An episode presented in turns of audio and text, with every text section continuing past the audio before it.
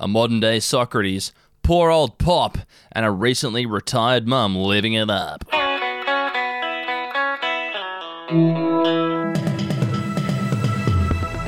Hello and welcome to your daily Batuta, Monday, 10th of May. My name's Wendell Hussey. And my name's Errol Parker, filling in for Clancy Overall, who's having his two bottom ribs removed today.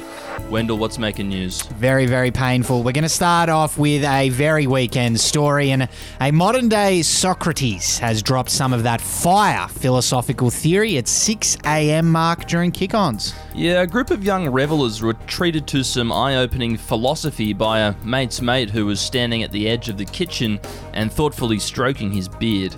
We've got a brief excerpt of his masterpiece, and it reads like this We're all just running on a mouse wheel, dude. Chasing clouds, no one's really happy because all we have to do is keep chasing that goal. You finally made 100k a year? Well, now you won't be happy till you make 200. Everyone's just perpetually unsatisfied. Very deep stuff there. Fucking moron, if you ask me, Wendell. What's next? Some news from another part of town. Poor old Pop is deaf enough that Nan can now talk shit about him when he's sitting right next to her. Ugh, jealous, and a sad reminder of the consequences of a life well lived. Flight path grandfather of 8 Bob Gardner is losing his hearing. The gradual loss of hearing has been a bit heartbreaking for his loving family, but not to his wife of 54 years, Edna, who can now finally talk shit about him whenever she likes. While everyone's asked Nan to tone it down a bit, she responds by saying, He never listened to me before anyway. There you go. In a nice story to finish up on, and a recently retired local mum has treated herself to a nice glass of Savignon Blanc after pottering around the garden. I believe that's Sauvignon Blanc, Wendell, but we won't uh, hold you up on that. Linda Templeman of Batuta Ponds retired two months ago and has been enjoying her new relaxing schedule. But now, a little while down the track, Linda is now having trouble finding things to do. So, after tearing through a few romance novels and some home DIY projects, she's decided to go all in on transforming her garden.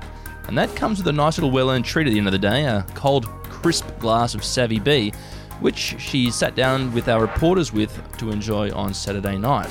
Good on you, Linda. I love mine with a little bit of lemonade in there. Really does the job. Sounds like one of our journalists has been watching a lot of Simpsons uh, over the weekend too, mate. I'll uh, be, be on the blower to this bastard, I'll tell you what.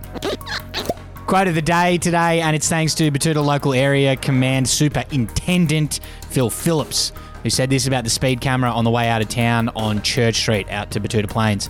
We have investigated the 151 complaints about that camera over the last month. It is fully functioning, and we will not be voiding any of the fines during that complaints period. Yeah, well, isn't that the one that people used to shoot all the time? It certainly is, Errol, and it's understandable if it's a bit dodgy, but they're not having it. And I remember a couple of weeks ago, I was coming home with Louis from the pub, and we put a, a wheelie bin over the top of the flash. So every time it went off, it uh, the flash didn't work. Yeah, right. So well, that was pretty funny. yeah, that would have stopped them from raising a little bit of revenue there. But Yeah. anyway, keep on complaining, people. Send in your letters, your emails, your phone calls. Mate, it's much easier to get away with than just, you know, clipping a parking range with, with the edge of the five poster as you're driving down Ayrton Place, mate. It's, uh, it's very hard to get away with that one, mate. Let, let me tell you that for free. A useful piece of advice there, and something that will wrap up this bulletin on. Have a great day. Talk to you tomorrow.